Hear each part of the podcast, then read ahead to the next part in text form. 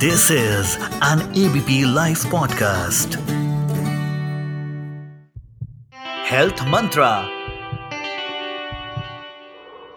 आज मैं doctor ताबंदार Zika virus से होने वाली बीमारी के बारे में बात करूँगी जीका एक वायरस है जिसका पहला केस नाइजीरिया में सन उन्नीस सौ चौवन में रिपोर्ट किया गया था ये बीमारी काफ़ी हद तक डेंगू जैसी होती है और ये एडीज मच्छर के ज़रिए फैलती है ये वही मच्छर है जो डेंगू भी फैलाता है। जीका वायरस से संक्रमित होने के बावजूद 80 प्रतिशत संक्रमित लोगों में उसके लक्षण नहीं दिखाई देते हैं। यानी कि सब संक्रमित लोगों में से पाँच में से एक में ही लक्षण दिखेंगे, बाकी चार में कोई लक्षण नहीं दिखेंगे। उन 80 परसेंट लोगों को हम एसिम्टोमेटिक केस कहते हैं। इसके लक्षण भी लगभग डेंगू की तरह ही होते हैं। जैसे कि तेज़ बुखार, त्वचा पे रैश आना जोड़ों में दर्द होना, सर दर्द, थकावट आदि वगैरह।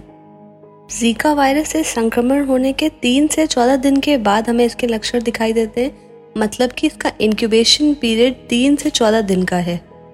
और इसके लक्षण भी आमतौर पर मामूली होते हैं, जो दो से सात दिन में चले जाते हैं। प्रेग्नेंट वेमेन या गर्भवती महिला में अगर ये बीमारी होती है तो पैदा होने वाले बच्चे में न्यूरोलॉजिकल कॉम्प्लिकेशंस या दिमाग से जुड़ी कमियाँ और कंजनाइटल डिसऑर्डर्स यानी कि जन्मजात विकार होने की बहुत ज़्यादा संभावना है। इसीलिए ये वायरस गर्भवती महिलाओं के लिए सबसे ज़्यादा खतरनाक है। और बच्चों के लिए भी ये बहुत गंभीर बीमारी है, क्योंकि ये न्यूरोलॉजिकल कॉम्प्लिकेशंस पैदा करती है या यूँ कहें कि यह दिमाग पर असर करती है। इसका कोई निश्चित इलाज नहीं है अभी तक। बुखार के लिए एंटीबायोटिक्स और रैश के लिए एंटीहिस्टामिनिक्स दी जाती हैं या यूँ कहें कि लक्षणों के अनुसार इलाज किया जाता है। इस बीमारी का कोई निश्चित इलाज नहीं है। इसके लिए अभी तक कोई टीका भी नहीं उपलब्ध है। इससे बचाव और इसके रोकथाम के लिए हमें इसके वेक्टर जो कि एडीज मच्छर है, उसके काटने से बचना होगा। इसके लिए हम ये कर सकते हैं कि पूरी आस्तीन के कपड़े पहने, पूरी तरह ढकने वाले कपड़े पहने। घर के आसपास खुला पानी ना जमा होने दें और घर में इस्तेमाल होने वाले पानी को ढक कर रखें।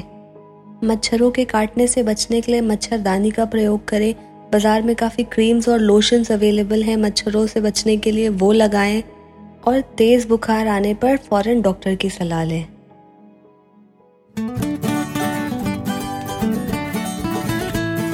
This is an ABP Life podcast.